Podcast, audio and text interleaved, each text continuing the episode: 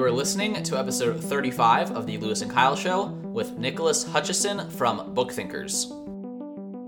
I mean, there are dozens and dozens of examples of things that we've implemented directly from books into the business that have worked, like dozens and dozens of them. And so when you look 10 years from now at whatever kind of massive behemoth business Book Thinkers is, it's not going to be a question of getting lucky. It's going to be a question of how many books did we apply?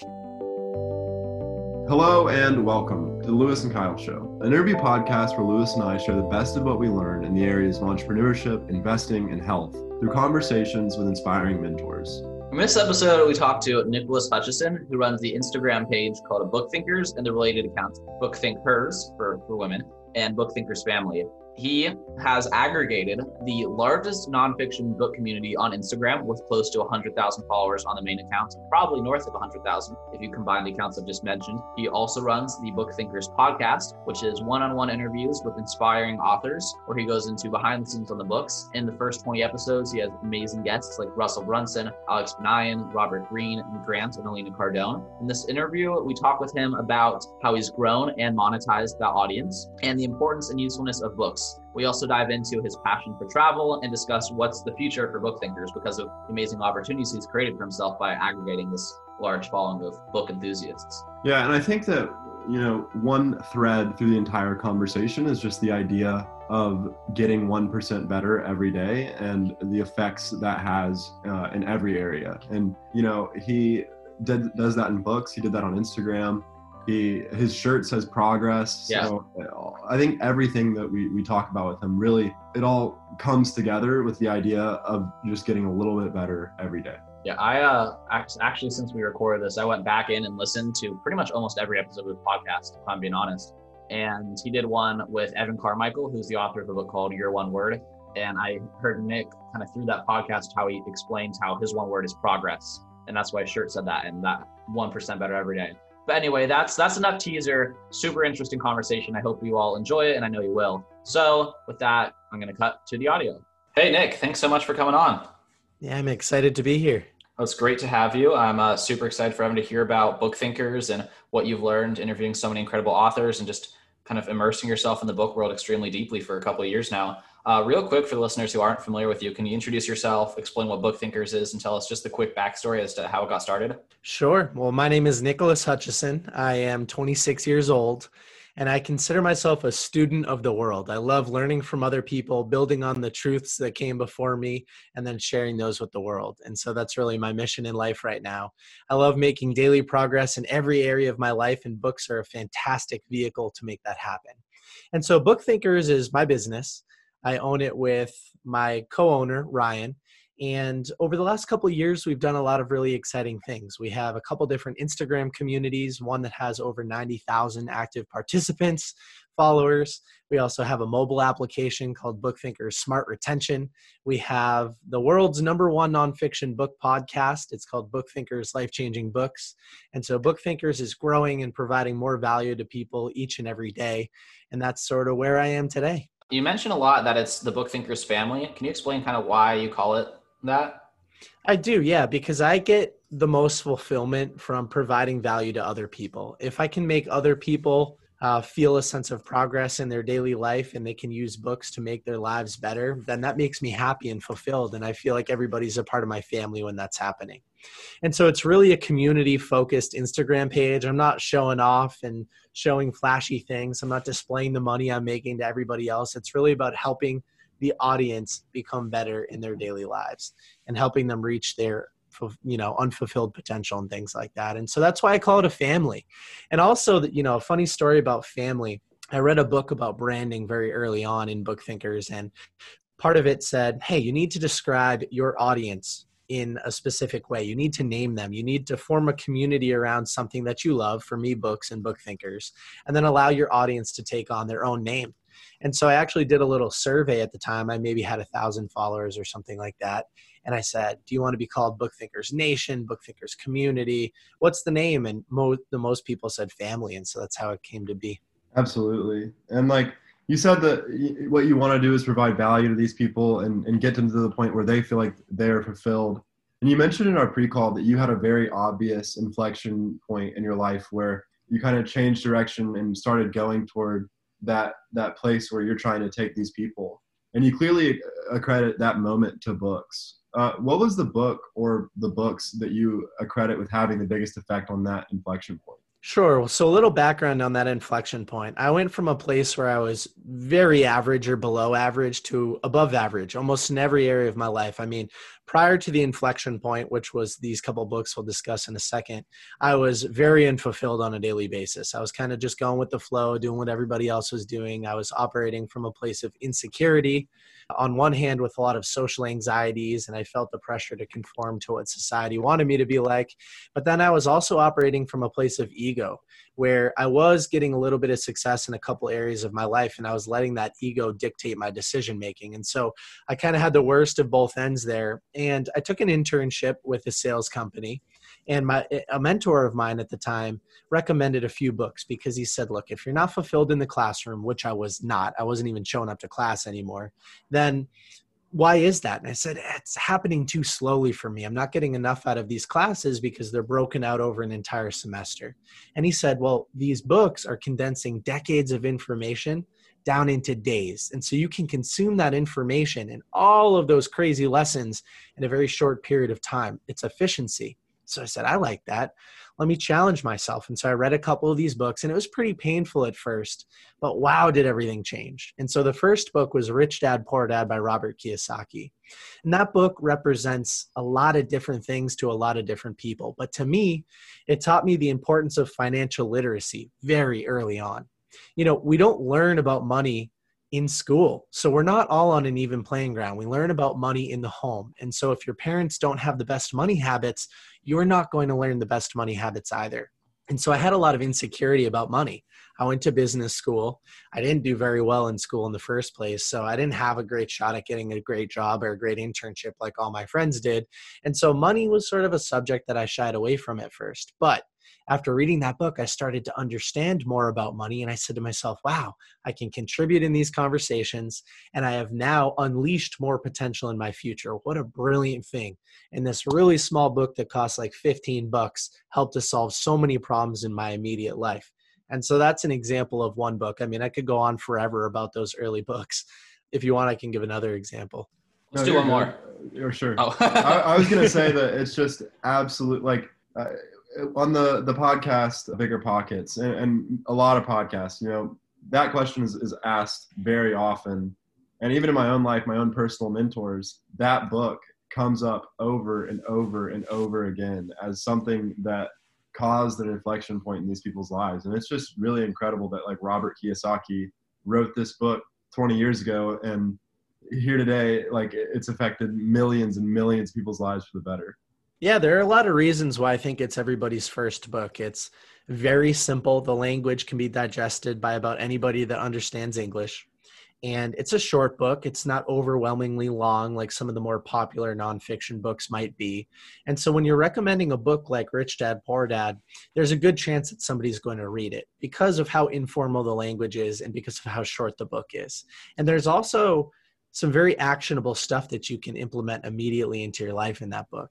And so a lot of people know that the education system in the US is somewhat broken and it's been that way for a long time. And so by creating sort of a decisive line in the sand there and then allowing people sort of relief by identifying with them and then giving them some solutions. It's just a home run book for a lot of people. And so I think I've read the book four or five times now, and every time my understanding of what he's trying to communicate to me changes, which is also very interesting. Oh, totally. I, I completely agree with that. And something you mentioned there is, you know, how it's actionable. Uh, this is a big thing that's a part of your brand and your messaging that I really resonate with is behavior change. You know, it's not just sitting down and absorbing as much possible information as possible, uh, but it's actually developing a bias towards action and taking the ideas from books and bringing them into your life. So, how do you personally make behavior change part of your reading process? What are your systems or your habits for encountering an idea or a question in a book and actually making that something you experiment with and, and implement? Great question. A lot of people major in minor things. So we spend a lot of time doing things that don't have a big impact on our lives. We spend 80% of our time only generating 20% of the results. And so reading can end up as one of those activities, unfortunately, for a lot of people. I call them self help junkies, people who are reading and not implementing, they're not changing their behavior. And so we actually did a study before I answer your question of our community, nonfiction book lovers, people who love consuming this kind of stuff. And 94% of them said that they want to retain and implement more information from the books that they're reading. And so it is a big problem.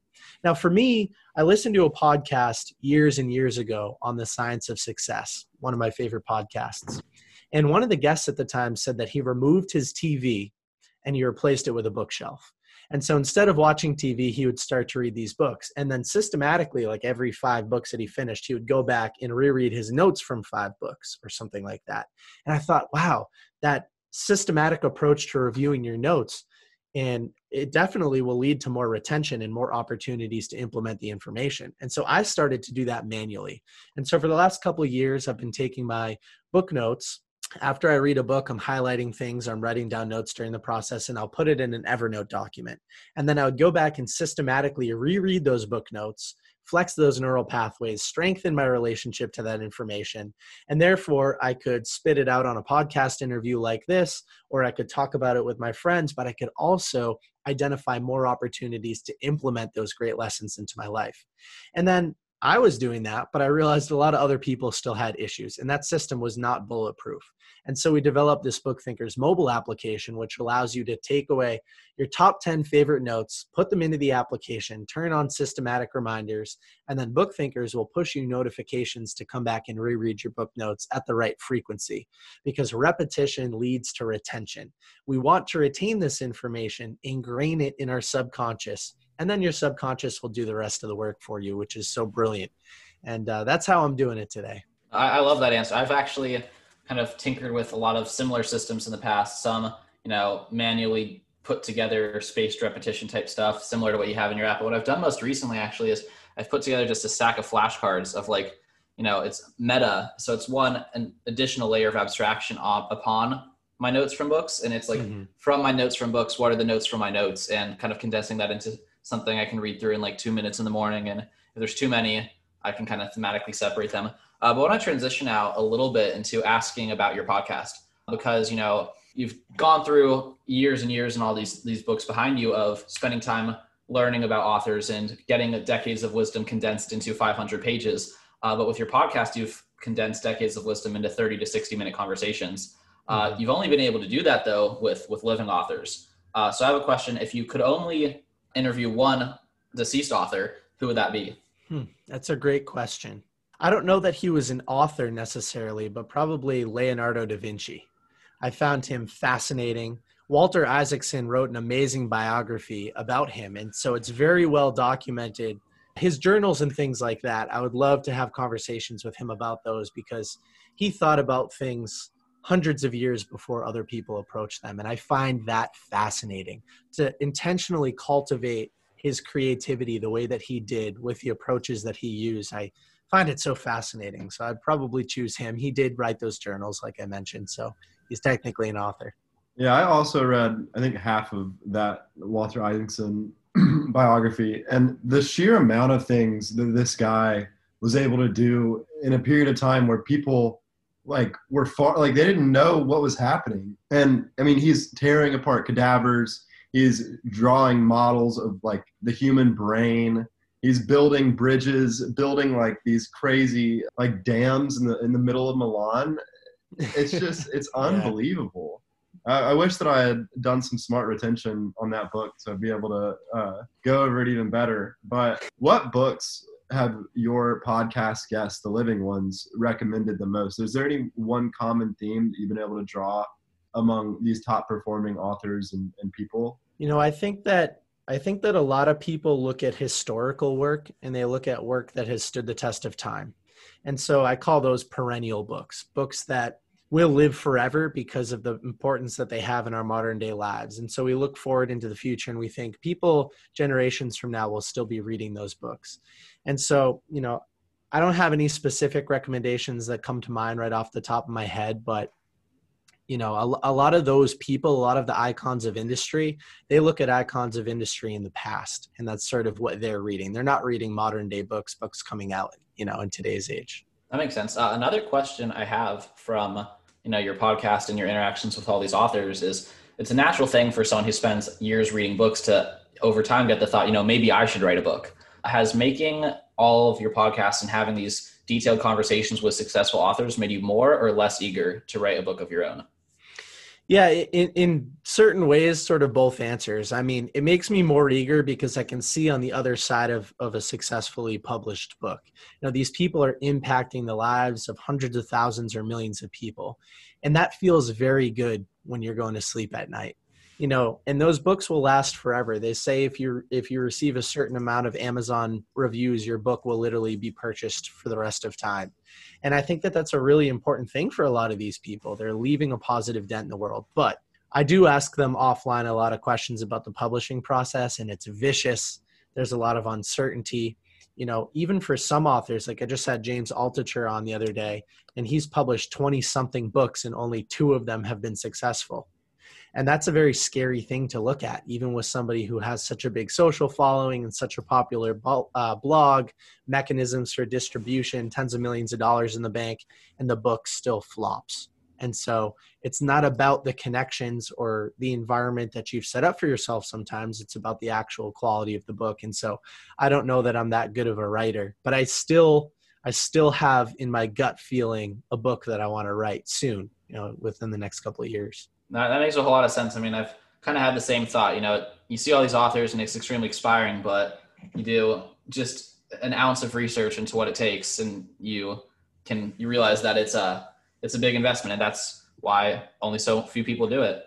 Uh, I want to transition now to do a little bit of curation because you have you know such an expertise in a wide range of books. So, in X circumstance, who would you recommend X book for? Uh, so, the first question, kind of continuing the rich dad poor dad theme, uh, someone's interested in investing in real estate, which is another common theme on this podcast that Kyle and I like to talk about. What would be the first books you'd recommend someone go out and read? Well, I definitely would recommend starting with Rich Dad Poor Dad. The second book that I would recommend is a is a lesser known book. It's called The Heart of the Deal, and it's by Anthony Lolli. And so Anthony and I connected and, and we were able to meet up in person and it was such a brilliant experience. But his book is an introduction to multifamily real estate investing and also sort of it's also sort of a, an autobiography of his story coming up from the teenage years all the way to exiting his business. And so understanding the full story instead of just the techniques, I think sometimes has its own benefits. And then you get to follow the person and ask them questions if you can and communicate through social media. And so Anthony is a very accessible person, and I would recommend The Heart of the Deal. That's a really good one. And then outside of book recommendations, we talked about Bigger Pockets before. I would highly recommend checking out the Bigger Pockets podcast and also their publishing arm. So, Bigger Pockets has now published maybe 10 plus books under their own brand, and they also represent a lot of other authors in the real estate space. And so, because real estate is so diverse and real estate investing has a million different opportunities, I would check out their books and see if something resonates with you.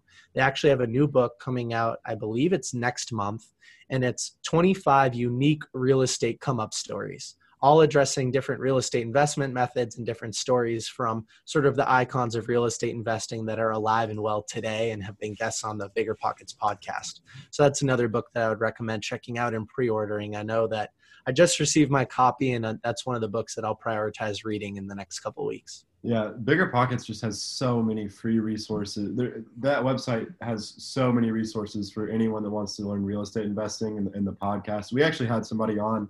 His name is Will Brown. It was a few episodes back, and he's just a he's a 20 year old 21 year old guy who learned how to wholesale real estate by listening to the Bigger Pockets podcast, and he listened to every single episode. And when he was doing it, he made paper cranes because like Otherwise, he wouldn't be able to focus. So mm-hmm. he got all the way through and then actually ended up being a guest on Bigger Pockets. So it was a really wow. cool story for him. Yeah, yeah. That is a cool story. But while he dropped out, there are a lot of people that are currently, like myself, about to enter the real world and graduate college. So, so what books would you recommend to a smart, driven college student about to go out there into the real world? Yeah, it's another great question. The first book that I would recommend is a book called Deep Work by Cal Newport. And in that book, Cal says that essentially having control of your attention and being able to focus on one task for more than a couple hours is a differentiator for a college student because so many college students are coming out today and they don't have the capacity to focus. They haven't trained that area of their brain. And so if you can sit down with somebody that's interviewing you and articulately describe how you can stay focused throughout the workday and accomplish what's ever in front of you, that's that's a differentiator in a differentiator in and of itself. I would also recommend sort of as a follow up book or a complementary book to that, Indistractable by Nir Eyal. That book teaches you how to basically remove all of the distractions and i think that that will enhance your ability to focus on your work. So those are two books that i would really recommend as far as studying. A third i think would be limitless Limitless by Jim Kwik is a new book. It just came out this year. And Jim talks about the benefits of speed reading in that book. And so, in all jobs, regardless of industry, regardless of expertise or degree, you have to do some reading. And so, if you can accelerate your reading speed, and get through whatever portion of your job requires research or reading, then you'll be able to perform more efficiently. And Jim also talks about smart learning and smart reading in that book and ways to retain and implement more information, which you guys know I'm big on. So that's a third book recommendation that I would throw out there. I absolutely make a testament to the deep work recommendation. I've had one or two monologues to say the least on this podcast about deep work. Uh, that's the book that I've kind of read. That was kind of my Rich Dad Poor Dad, one of the first books I read when I started reading that really changed things for me. And I've read it uh, four times or so. And I can definitely attest to exactly what you said.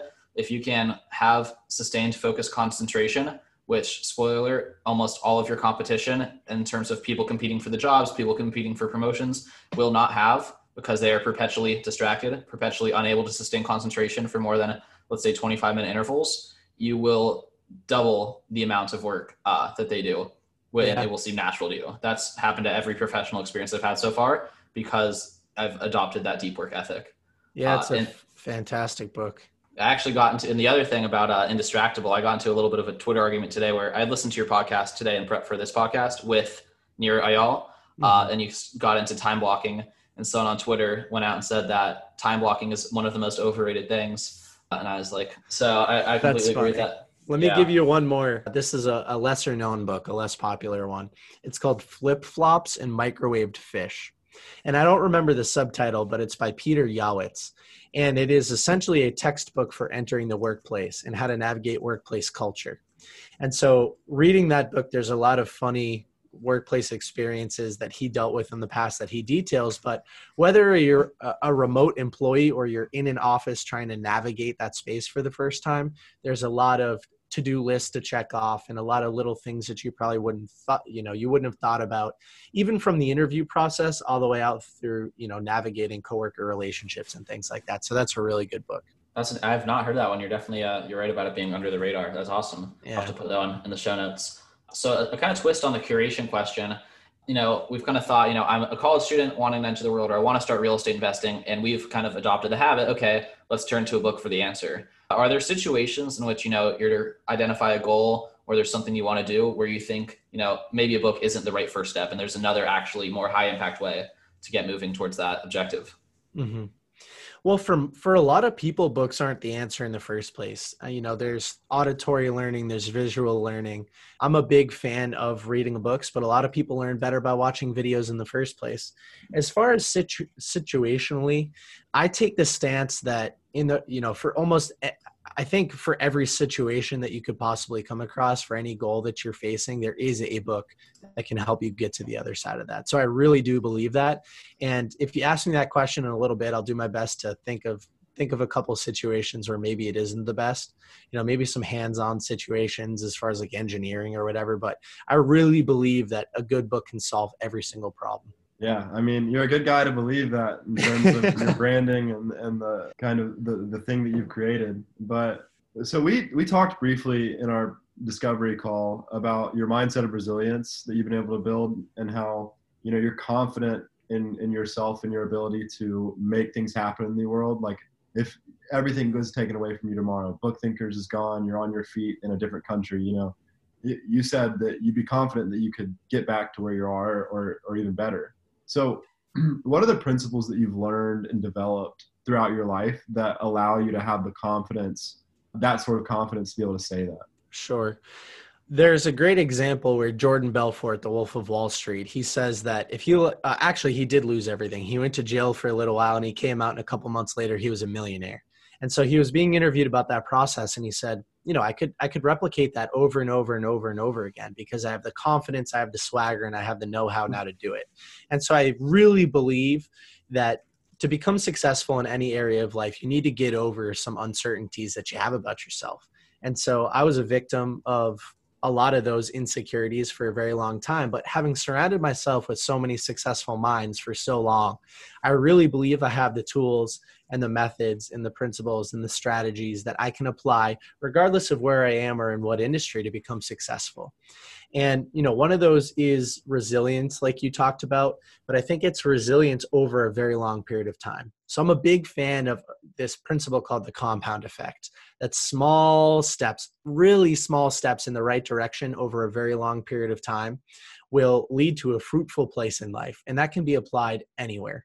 There's this great example from the book, The Compound Effect by Darren Hardy, where he says that if a plane is taking off from LA and it's heading to New York City, but before takeoff, you adjust the nose of the plane just 1%.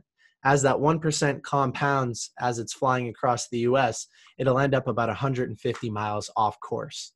And so, for me, one of the most successful principles or, or ways to kind of reinforce my confidence in life is that I know if I make these little 1% changes all over my life, in my health, in my wealth, in my communications with friends, family, loved ones. And then you can kind of break down each one of those categories. Wealth, if I make 1% improvements in my reading, in my investing, in my professional life, in my income, over time, you will become successful. It's just math you know anthony Lolli who i mentioned before who wrote the heart of the deal he said real estate is sort of a dumb person's way to get rich because it's just math you just need to be able to show up over and over and over again and take those small steps over a very long period of time and you will end up rich you will end up financially wealthy and so i think that we can apply that principle in every single area of our lives that's one of the principles that I think, or values that I hold that I think leaves me with that sort of confidence. Because whether it's a sales job, you know, whether you're in agriculture, whether you're in any random industry in any random part of the world, you can apply that principle and become successful over time. And in our discovery call, I know we talked a little bit about you just need to show up. It does get a little boring sometimes you know for me i've read hundreds and hundreds of personal development books over the last couple of years and a lot of authors talk about very similar subjects. And so there are things that are being reinforced for me. There are new examples that i get to use when i'm talking to guys like you uh, but for the most part i'm reading repetitive content. It's not always super fulfilling but i know at the end of doing this over and over and over again is the lifestyle that i truly desire that i truly want and so the resilience is is patience you know the resilience is grit the resilience is knowing and being confident in the fact that you just need to show up over and over and over again and take these very small steps seemingly insignificant when you do take them but the result is massively disproportionate to the effort that you're putting in over time. Uh, that last piece, you kind of explained it to us from uh, James Clear as kind of mastering the mundane, as being willing mm-hmm. to conquer the boring things that are required. I've heard that explained in a similar way as, you know, taking like a blue collar work ethic where no matter what, you just show up to work and put in the hours on whatever the, the problem is. Um, putting that blue collar work ethic applied to any type of problem and expecting results that way. I've had the compound effect on this bookshelf for probably 12 months, but I gotta maybe get it to read after that last explanation there. I'll give you one more analogy from that book that that relates to this piece of the conversation. They say if you picture a horse race, a horse wins by a nose, or maybe you could picture like NASCAR or something. A car wins by just a little bit. But do you think that in the horse itself and the you know the guy riding it, they get ten times the reward compared to the horse that finishes in second? But did they put in ten times the amount of effort? No. It was just a little bit more, but they get 10 times the reward. And so I think for a common listener like any one of us, right? We think, okay, over a very long period of time, you don't need to work 10 times harder than other people. Like, yes, I love the 10x mindset. Grant was a great guest. But if you just put in a little bit of extra effort, an extra phone call, an extra email, you reach out to one more potential guest, that's the difference maker. It is those very small steps. You win and you get 10 times the re- the reward. You lose with just a little bit less effort and you get nothing. And so that's that's kind of what keeps me going all the time. Yeah, I think for me it's like you lose when you quit, you know, and if you keep going, you'll you'll eventually see those results. And it's actually the background on my phone is like a an exponential curve, and it's like on this side of the exponential curve where whether it's flat, you know, it, it has a it's it's pointing to one spot and it says this is pointless because like before you get to the point where you start to see these returns, you know, you feel like you're drudging through nothing when really mm-hmm. you're building towards something. But one thing I wanted to ask is like you've read hundreds and hundreds of books by all these authors and you're encountering a lot of the same idea. What's something that you've recently encountered the very first time that you were like you stopped for a second like whoa, this is this is saying something that I haven't read in hundreds of books before now. Yeah, sure. I read a book called The Mastery of Self by Don Miguel Ruiz Jr. recently, and I had him on the podcast. And something that blew my mind was his introduction. He talks about something called the drama of the party. And so he says, Imagine showing up to a party and everybody there is very drunk, very, very drunk. And so you have a difficult time communicating with those people right? They're at varying levels of intoxication, but what you realize is that everyone else is intoxicated. So you might try to spark up a conversation with them, and they're just swinging back and forth between very emotional states. They're not balanced whatsoever, and they just keep drinking and drinking and drinking. You realize when you're reading a lot of personal development books that this might happen in specific areas of your life, right? Everybody else is very emotional. We can use politics as an example it's very bipartisan in the US right now. You're either on the right or you're either on the left. And there's a very clear line in between them, and people hate each other on both sides. And so, if you're trying to communicate with people who are drunk at the party, they're going to react emotionally. They're not going to be open to what you're saying. And I find this in the personal development space all the time. And so when he used that analogy as being aware or what we would call like woke these days, you know, you can't just go out there and show this stuff off to everybody. You can't be trying to shove your knowledge everywhere. You need to mm. realize that people are intoxicated and unless they're sober, they're not going to be willing to hear you out or have a sober conversation with you. And so you need to realize as a sober person that everyone is drunk and that is reality. So go out and live your world. Don't get super upset when people react negatively, right? Let's say you make an error driving and somebody honks at you. Don't get mad at them or somebody cuts you off. Don't get mad at them. That's a representation of yourself getting off balance. Realize everybody else is already off balance, right? And so I thought that was super interesting. And then he goes on in the book to talk a little bit more about this subject. And he says that in your day to day life, if anything makes you emotional, right? Kind of making you drunk in this term. If anything makes you emotional, you need to stop and reflect on that. Because any swing in emotion is where most of the error and unhappiness and the loss of fulfillment comes in your life. And so by stopping, pausing, reflecting, journaling, approaching it all the time until it's solved, when you get to that other side, now you're living a balanced life. You're somebody who is, using the term before, resilient, right? Nothing on the outside is going to hurt you. The Stoic philosophy aphorism, amor fati, which is the love of one's fate, is just realizing that the world is as it is and how you respond to it is all that you have control over. And so I thought that drama of the party analogy you know being somebody who's super into this personal development stuff whereas a lot of other people think it's like woo woo sometimes that was very like it was, it was a cool analogy to read and i hadn't read it anywhere else before i love that it's a great way to contextualize something that i've, I've definitely thought about a lot as well because i mean you know you think about all this stuff and not everyone wants to hear about it and it's not necessarily such a bad thing it's you find the audience for that and you don't be upset and you don't try to change people uh, about it either uh, but we've talked a lot about books and, you know, book thinkers as much as it is just you on camera talking about books and making great summaries and making great content. It's also a genuine business.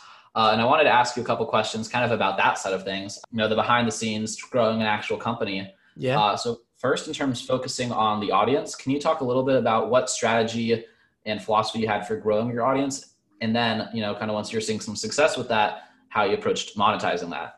Sure. Well, we'll use the Instagram audience specifically because that's our largest community. And that's where I've spent most of my time testing different strategies to grow the audience. So, when I first started the Instagram, I found it very, not depressing, but it definitely lost my energy when people didn't react in a positive way, right? You only have a couple hundred followers or maybe even a couple thousand followers, but you're not getting a lot of engagement and the community is relatively small. And I read a book called Crush It by Gary Vee It's the older version of Crushing It. And in that book, he talks about the importance of an audience of one. If you have one person that cares about what you're doing, then you've already won. You're helping to impact at least somebody else's life. And you never know who that person is. He uses the example in the book that we over we overvalue data sometimes. We think because I'm not getting as many views as my competitor, because I'm not getting as many views as my other friends, I should stop. But the value of your views is very hard to put a value to the person that is watching behind the scenes or communicating with you could hold the keys to unlocking all of your potential and your growth. And so that thought early on helped me kind of push through that early phase, which was it wasn't very interesting, right? You you want to talk about answering all of your comments and things like that as you grow your page, but if you're only getting one or two comments, it takes five seconds a day. And so pushing through that phase, realizing that as long as you're helping to impact somebody's life, keep going, keep pushing there are brighter things ahead, right? That same compound effect principle. You will gain momentum as you roll the snowball down the hill, right? It will get bigger and bigger. It just takes a lot of time. So that was one thing that I faced. And then another Gary Vee strategy or sort of mindset that I adopted was called the dollar 80 strategy. And so very early on in my Instagram, I would get on two times a day in the morning and in the evening. And I would search popular hashtags.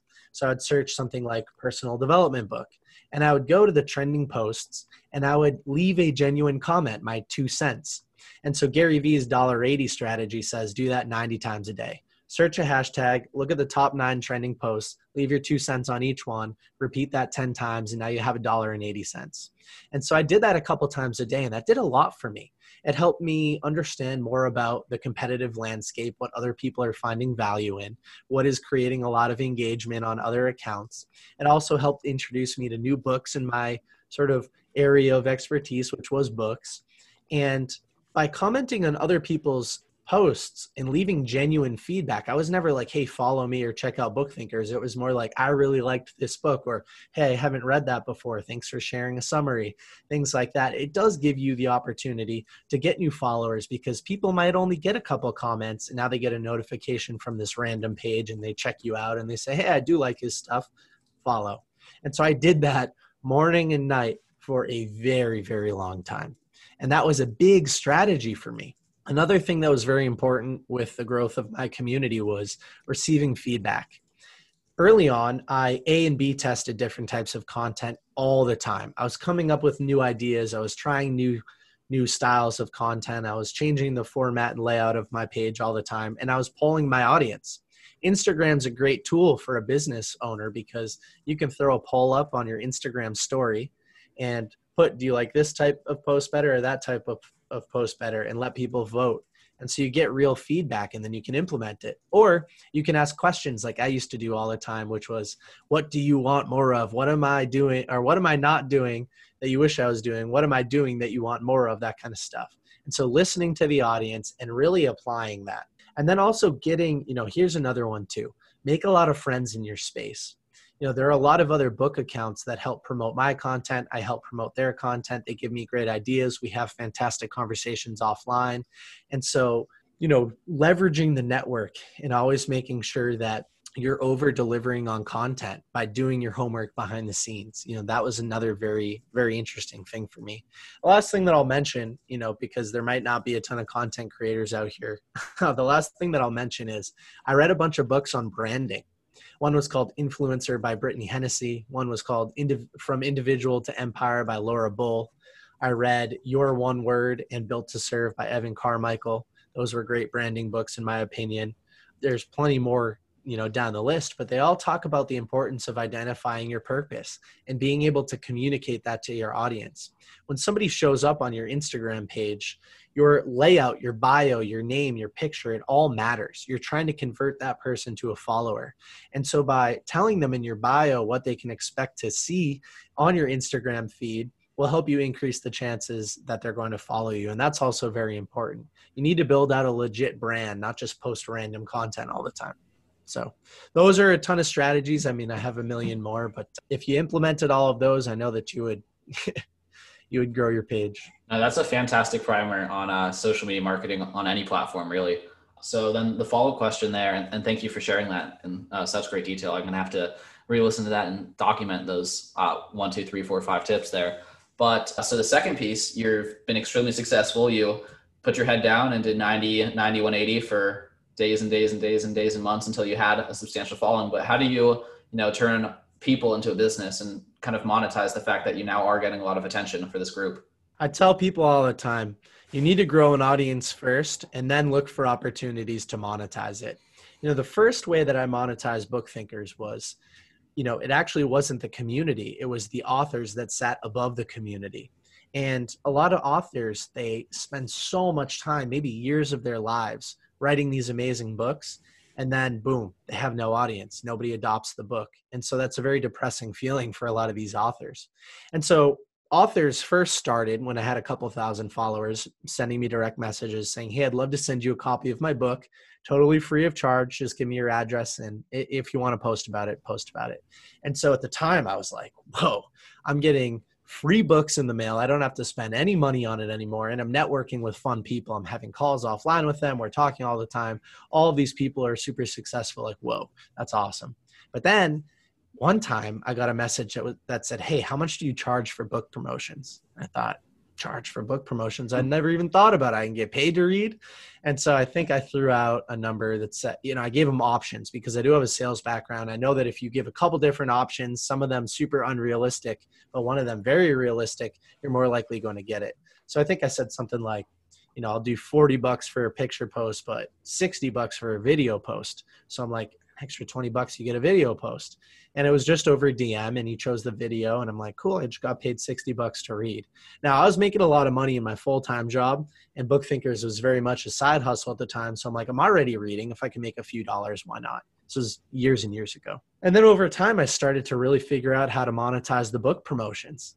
I realized that, you know, my audience does consist of a lot of people who consume these books, but it also consists of a lot of authors. And so there was a need that wasn't being met.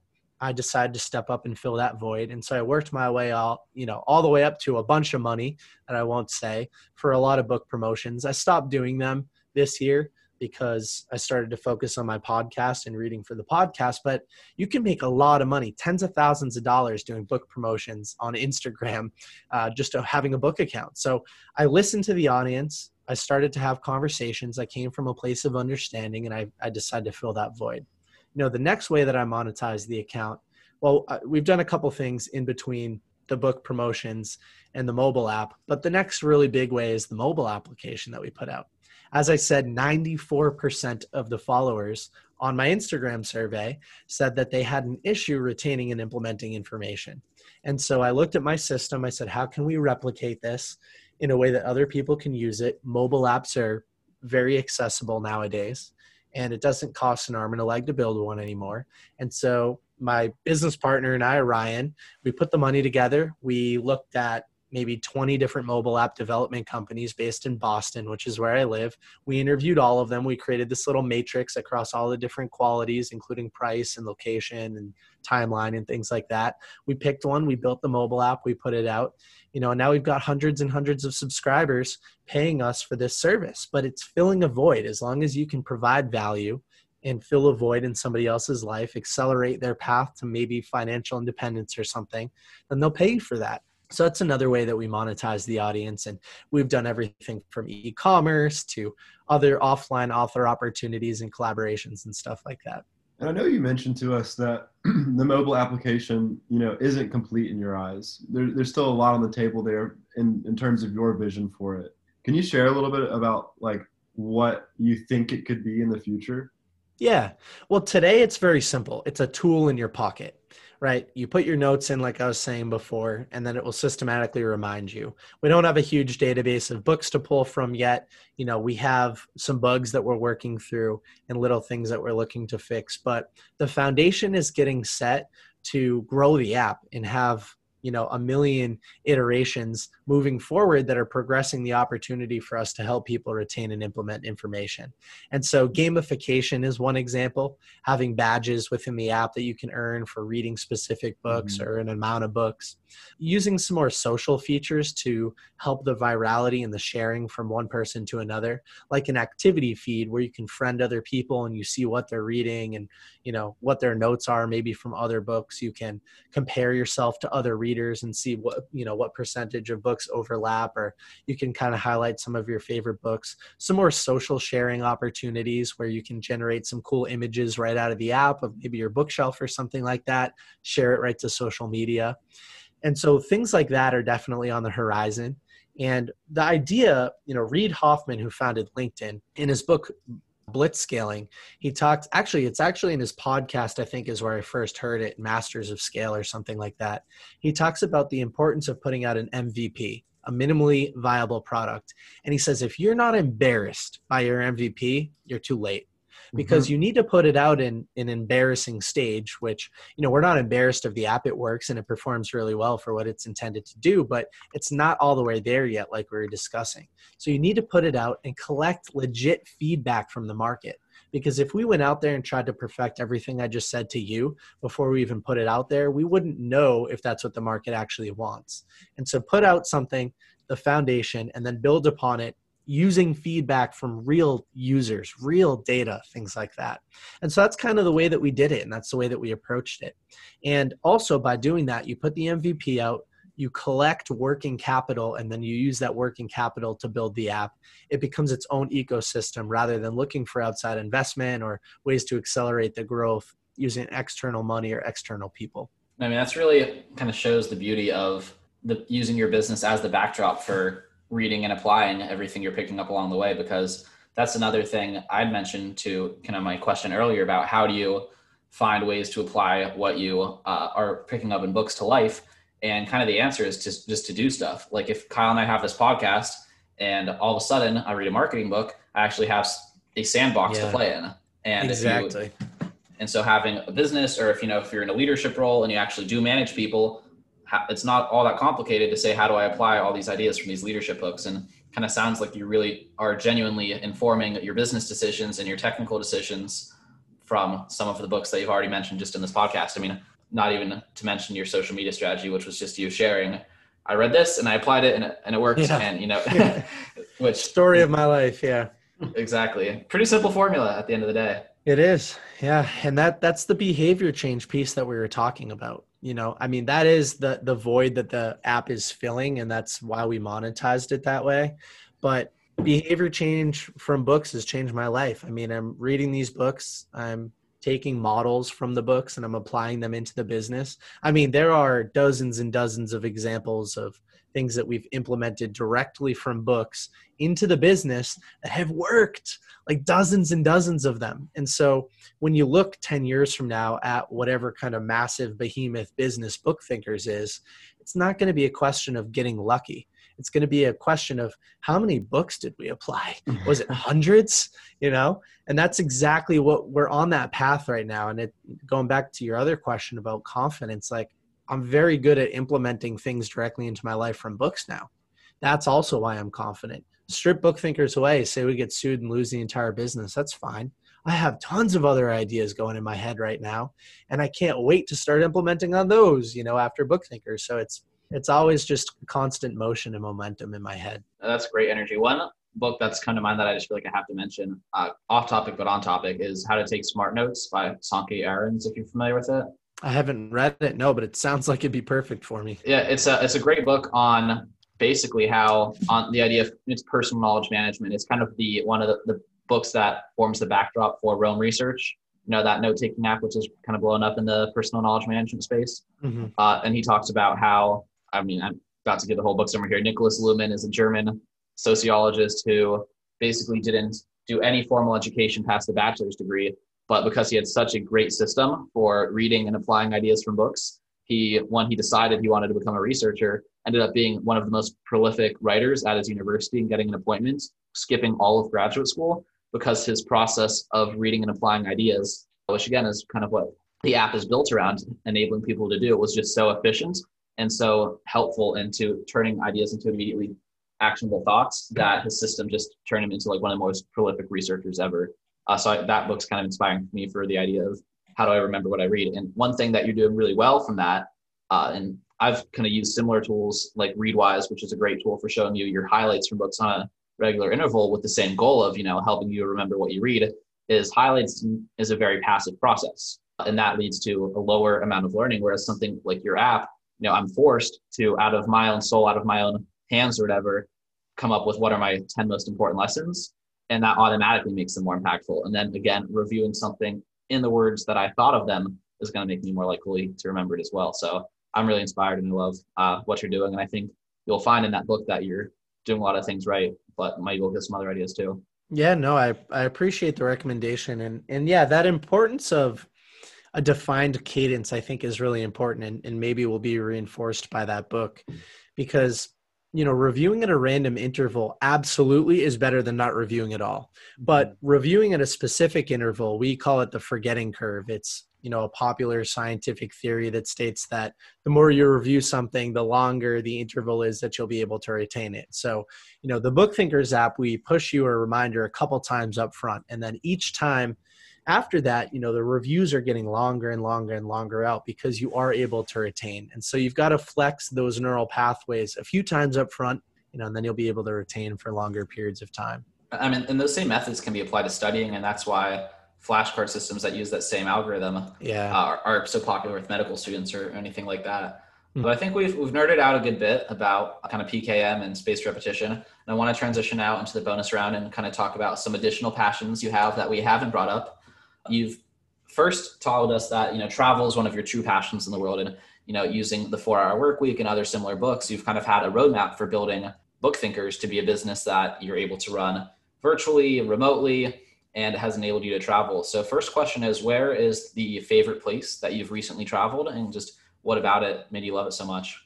Back in January of this year, so pre-COVID, I went to Peru with my girlfriend for a few weeks and I loved Peru as a country. Lima, Peru is totally underrated. I really enjoyed that city. It sits right on the water. You can use those little scooters and zip around the city. They have amazing food. It's very inexpensive to travel to. Everybody was extremely friendly. And Lima is one of, you know, the, the area that we stayed in Lima is one of many districts. I think there are like 15 or 16. And they say that most of them are not very safe. That's what you read about online, but it was a very safe experience. We traveled all around. We did tons of excursions, you know, like drinking tours around the city and things like that. So loved everything about that experience. And then we went from Lima over to Cusco, Peru. We took a train out to Aguas Calientes and we hiked Machu Picchu. We also did all the Incan Valley stuff. And Machu Picchu, it's very difficult to describe how positive and strong the energy is up there. I mean, I'm not somebody who knows how to articulate it very well. But sitting at Machu Picchu and looking around, knowing that it's one of the wonders of the world, the modern wonders of the world, feeling the energy, like wondering about how all of this got up there in the first place. You know, those massive stones that are razor cut thin that are sitting, you know, stones don't even originate from that mountain. And like everything about it was just fantastic. And so, spending a few weeks in Peru, I really came to love their culture and everything about it. That's amazing. And I know that you've done a lot of like adrenaline junkie stuff. You jumped out of planes and you know scuba diving, all these things. But do you have one situation or story that sticks out to you as like the craziest or most dangerous that you found yourself in while traveling, or maybe even I guess at home too? Well, I went, so it's funny. I went skydiving this past weekend and it reminded me of how terrifying paragliding was. So I went paragliding in Medellin, Colombia last year in 2019. And we went, we booked it on maybe an Airbnb excursion or some bootlegged version of Airbnb. And we went up and it was very sketchy. You know, nobody spoke any English. We were jumping off the side of a mountain. There was no like formal infrastructure set up or anything like that. And the initial experience was fantastic. I mean, we ran off the side of a mountain and the guy on my back again didn't speak a, a single word of english and we kind of like tripped our way off the side of the mountain and i was a little sketched out about that the rest of the experience was beautiful we're up like i don't know how many thousand feet above medellin which sits kind of down below sea level. And so we had beautiful views and we sat up there for a while, but we had three false landings. The guy couldn't get control of the chute. And so we came in at some obscene speed and missed the landing. My feet almost knocked some other guy's head off that was down there trying to like help us land. We circled around, missed again. We circled around, missed again. We circled around and we landed, but not anywhere near where we were supposed to land. We landed like 50 feet off in the wrong direction on a slope. And I just thought to myself, like, yikes, I shouldn't be doing this. But because of how crazy it was, it was a brilliant experience. And I'll give you one more I did I did an ATV trip with my friends in the mountains in Costa Rica, like miles outside of this. I mean, you know, tens of tens of miles outside of the city. So we're in the middle of nowhere. And at part of this ATV trip, we showed up to a rope swing. I don't know if you guys saw this on my Instagram stories, but I have a video where I walk on the platform where there's this rope swing and it's missing boards and it's not stable. And one of my friends who's with me, he's actually a structural a structural bridge engineer, and he's like, I would never step on that thing in you know in a million years. But I'm like, 20 bucks? You don't even need to sign a waiver and you're allowed to drink during it? Like yes i'm in. And so there was nobody else there. And i did this rope swing and it was terrifying. Like the guy was joking around with us he's like yeah i mean we don't have you sign a waiver because if you fly off into the woods like we're so many miles outside of the city that there's no way to even find you or get to a hospital so like what's the point i'm just sitting there like this is my kind of thing and so legit like a beer in one hand and my gopro in the other you know, get up to the platform and I'm shaking like a leaf and the little harness he puts on you has duct tape on it. And man, it was scary, but I survived. well, that, well, after, yeah. that gives me PTSD because when I was 13, I, I, had a similar experience, jumped off a rope swing and, and I wasn't fine. I, I broke my femur in half. Uh, oh, wow. Yeah. So anything about rope swings, jumping into water, I'm completely uh, averse to. Yeah, and it, it was a weird rope swing. Like it went way out over the jungle and then it came back and you had to basically, you know, you were harnessed in, but you swung until you stopped. And then some guy like ran over and pulled the rope over to the side of the mountain and attached it to something and like you could barely touch the ground and then he like unhooked you. It it was very, you know, very sketch. But I'm with you. I have PTSD really about safe. it too. That's hilarious. Well, yeah. moving on to a, a different question uh, we know that you're a Lakers fan. So if you could put any five Lakers players from any of the past teams onto onto one team and watch them play, who would those players be? So I'm actually a Celtics fan. but well, I sent so I had Robert I had Robert I'll answer it Celtics, but I had yeah. Robert Greene on my podcast recently who wrote a lot of very popular books including the 48 laws of power and Robert is from LA and he's been a fan of the Lakers since the 60s. Now, my dad is from Boston and he he's worked in the footwear and apparel industry forever. And so he had some friends at Converse and he was very attached to like that Larry Bird Boston Celtics kind of era. And so I mentioned that to Robert Greene, and we kind of went back and forth a little bit. You know, Celtics Lakers will probably be the NBA championship this year. And I ended up telling my dad that story and he found an old Magic poster that was super exclusive that was like a very small converse rollout and so i sent that to robert greene after the podcast as a little bit of like you know will i see you in the championships? kind of thing you know poking fun at him. I do think account management after you film a podcast is really important with specific guests but we can get into that later. And you know for celtics you know it's tough. I mean for a long time i was a really big basketball fan. Like i was very into basketball. Nowadays i'm a little bit less into it. You know those older players back in the day like larry bird and kevin mchale and robert parish i think were superstars of the sport. And you know that i grew up listening to my dad talk about them. So I, i'd put them on a team. But then the new kind of big three that the celtics had with Ray Allen and uh, Kevin Garnett and Paul Pierce, like those are also icons. So, you know, it'd be some combination of those six players probably. Oh, my bad. No offense. Sorry. It's like someone oh. calling me an Auburn fan. No, it's okay. Speaking of college football, real quick, we were talking about Vince Young before, I think, or maybe I didn't mention it to you, but he was a Texas quarterback back in the day, and then he was drafted to the Titans, and he was my favorite football player ever. And just lined up a dinner with him for next month just to like hang out and talk. And I'm super excited. I think he was like pick number three maybe in the draft. At How'd the time. you land that? How did you just going to dinner with Vince Young. I don't.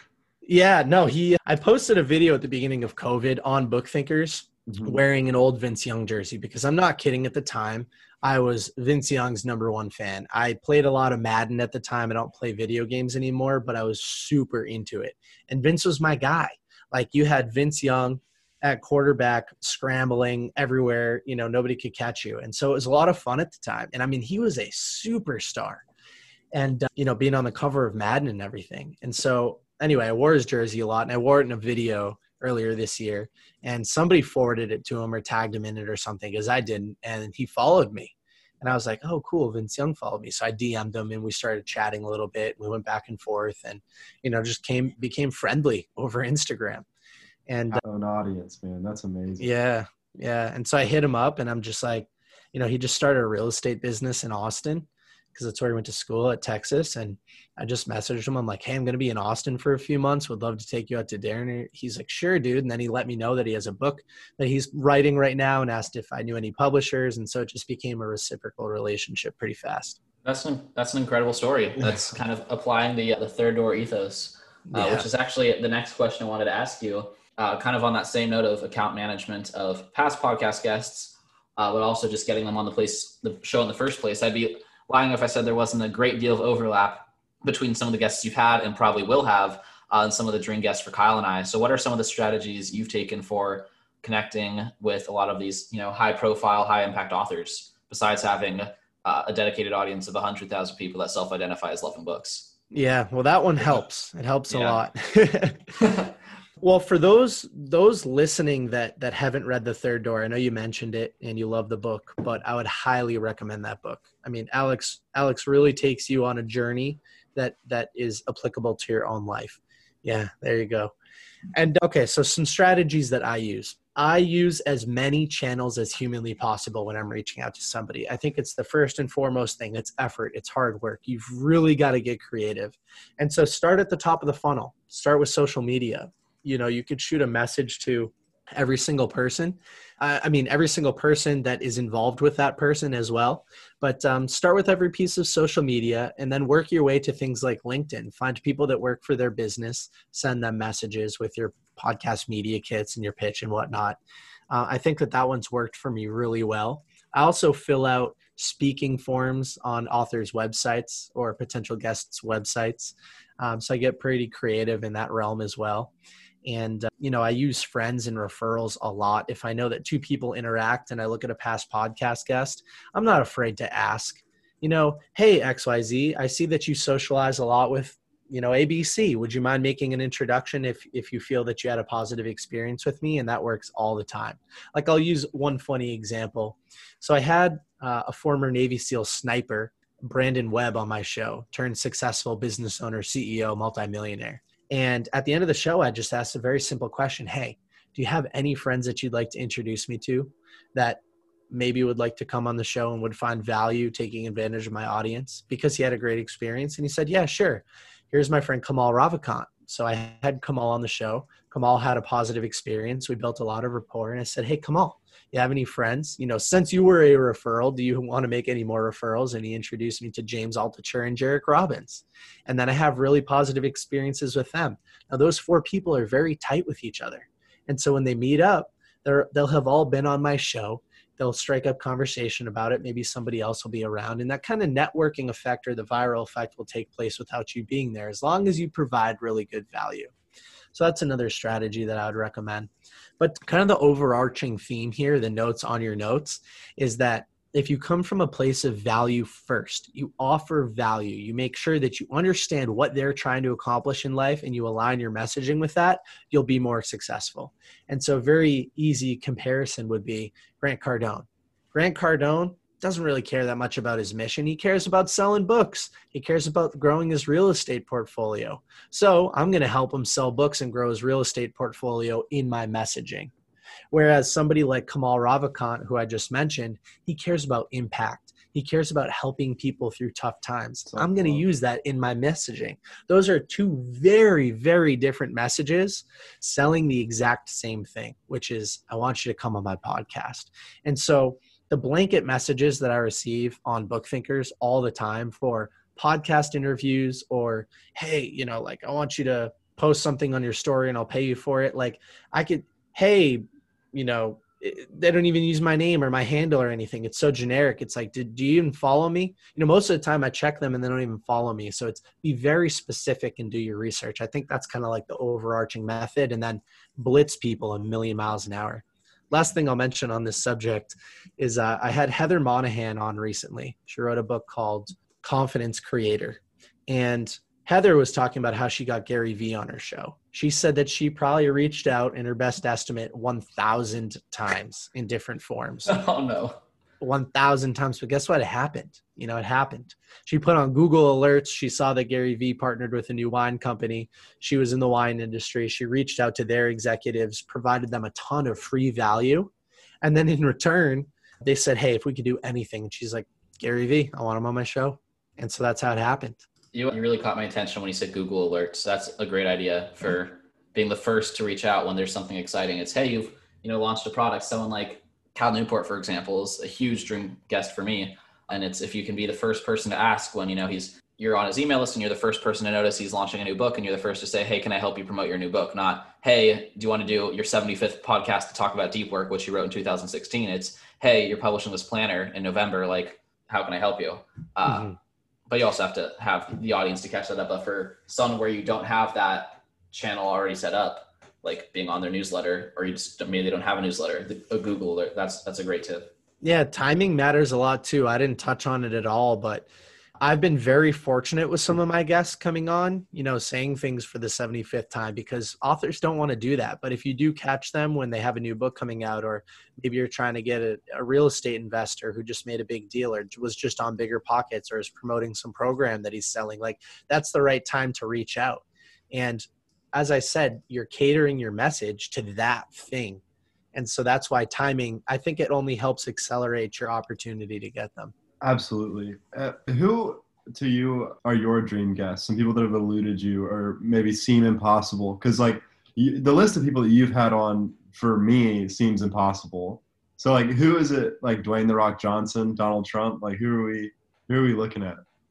Yeah, I did reach out to Donald Trump uh, because you know he wrote a sales book, and I was like, "The Art of the Deal is a classic." Yeah, uh, The Rock would be fantastic, right? He's just the coolest guy in the world here are a couple. So Tim Ferriss, The Four Hour Work Week, you know, and a series of other books that are all my favorites. I would love to have Tim. We talked during our prep conversation about how impossible to reach he is. Now I've had a couple people on my show already that were in Tools of Titans or Tribe of Mentors. I've had a couple people on my show that he's interviewed. And so the bigger that roster becomes, the more likely that I will accidentally bump into him one day. You know, talking about mm-hmm. Alex Banayan as an example, like I've chatted with Elliott Bisnow. Elliott has a book coming out next year. If I can be Elliott's guy, you know, and then provide him tons and tons of value for a long time eventually get invited to summit tim's sitting there like that's the perfect time to bump into him. So tim is like my my uh, dream guest. I think i want to be a lot like tim in the future as well where you kind of make your money and then you drop back you provide value from behind a closed curtain and you don't let anybody in. Like that's kind of my ideal life. Another guest who actually has a book coming out next month is matthew mcconaughey. I think he's like the coolest dude. And he has a his biography is coming out next month, autobiography, and so I just reached out to his team. Fingers crossed. He's another really cool guy, and he's one of my favorite actors. Maybe somebody like Will Smith as well. You know, I love biographies, and I love applying sort of general life advice to personal development rather than a book written specifically for personal development. So those are the stories that fascinate me. oh, and we we also talked about Ryan Holiday. He's absolutely one of my dream guests, and so happy I'm talking to him on Tuesday of next week. You know, I found out today in his his email that he is an investor in ButcherBox. So I'm gonna see if I can work that into a creative pitch one day. I don't know for us to get Ryan. I don't know. I have do ButcherBox on the freezer, so my sister didn't hear that, do. but I got I got. but yeah, all you gotta do is provide tremendous value to somebody at ButcherBox, and then they're gonna say, "What can I do in return?" And you say, "I just want to talk to Ryan just once." just one time. Let's get the CEO of ButcherBox on here, Kyle. Let's see if we'll we can clip, make that we'll one happen. We'll clip this moment, send it to Ryan after having provided. We'll, we'll actually value. just find a, cl- a, sequence of all the clips where we've made mention of something that's in that you know police station kind of red yarn diagram of how we schemed it. And Yeah. uh, we'll send him the, the whole explanation of the, the links we went to to make this happen. And he'll Here, either this- be extremely scared or This this clip will help. Hey Ryan Holiday, since we already had an amazing conversation. By the way, this is Nick at Book Thinkers. Louis and Kyle are cool dudes, and you should be on their show. perfect. We, we might open with we've, that. We've got so. AI, Louis. We got AI that we can we can change Yeah. Ryan Holiday to any name. We've got it. We're good. Ready to go. Now, all you have to do is have an amazing interview on Tuesday. So Yes, yes. And you know what's so funny is uh, when I had Robert Greene on, I mentioned because because Ryan worked for Robert for a while, and I mentioned to Robert, I'm like, hey, I have Ryan coming on. He's like, well, this better be a good interview. Otherwise, I'm telling Ryan it wasn't a good interview. And at the end, he's like, oh, I'll tell Ryan it was great. So I've been working to get Ryan for a long time. You know, he's somebody who who we talked about. It took a lot of creative different angles and a lot of unanswered messages before I got Ryan to accept. That's great. I think the other angle I might try to do is if we can work through the Alabama system or school. He's been a guest speaker here to the football team a couple of times, so that's our other potential route we need to brainstorm. Kyle, Absolutely. We gotta Yeah. get Nick Saban. We gotta get Nick Saban, Tua, and we'll just and then Tua will get a biography one day. Plug him to you, the Tua story, the Hawaiian Perfect. man, and it'll be sick. Yeah. So we are kind of just rambling now and having fun brainstorming the future of podcast intersections. Uh, but where can people catch up with you? What's your call to action for anyone who really enjoyed your perspective and your commentary today? I would encourage everybody to go to BookThinkers on Instagram. It is the best place to find us. And in the link, you know, in the little link that I built in my bio, you can see a lot of the other things that we're doing. So it'll connect you to our e-commerce or our podcast. It'll connect you to other social media programs that we have going on, our website, everything else, BookThinkers. So check that out. Just BookThinkers on Instagram. It's the best place to find me. And I do, you know, I say this with caution, but I answer every single Instagram message over time you know sometimes it takes me a few days but i try to get ahead of them you know i also have some people help me out answering them and they'll forward me anything super interesting so feel free to shoot me a dm if you have any questions about books you know we're starting to build out a little book discovery thing as well so you could check out on the website if you want a book recommendation either scroll through my feed or go to the website don't dm me and ask but for anything that's interesting feel free to shoot me a message Oh, great. This has been awesome. Kyle, thank you so much for making this one happen. And Nick, thank you so much for coming on. yeah thanks guys that wraps up our conversation with Nicholas, also BookThinkers. You know, as we said in the beginning, uh, it, it's obvious to you now how this this common thread of getting one percent better shows up in every area of his life, and it was just super interesting to hear him talk about his passions between books and traveling and and the future of BookThinkers and the future for him. What do you think, Louis? No, I agree. I think it's such a powerful concept how, you know, books are just such a reliable way. They talk about this a lot on Nick's podcast, just to turn decades into days, right? That's what they say. If you need to learn about some area of improvement in your life, there's really not much better strategy than finding the best book on that topic and reading it. Someone who spent a decade thinking about the exact problem you're trying to solve, put all of their wisdom into a couple hundred pages that you can get through in a couple of hours. And when you do that over and over again in every area of your life, you're gonna see continuous progress. And Nick's just such a like beautiful demonstration of that and how he's applied that to his business problems, to his personal life, to his passions, to his finances, and what he's been able to become because of that. So I was really encouraged by that conversation. I hope you all learned as much as we did. And if you did and want to support Kyle and I and encourage us to get 1% better, the best way for you to do that is subscribing on iTunes or leaving a rating or review. And if you ever have any feedback for us and want to say, good job, bad job, do this, don't do this, bring on this person, we're open to it. So send us a message on social media Instagram, Facebook, Twitter, at Louis Kyle Show, or something similar. The, we've been around long enough now where the search engines can find us with most combinations of those names. So hit us up if you got something to say. We appreciate it. Thanks so much for listening. See you in a week with the next episode. Have a good one. Bye bye.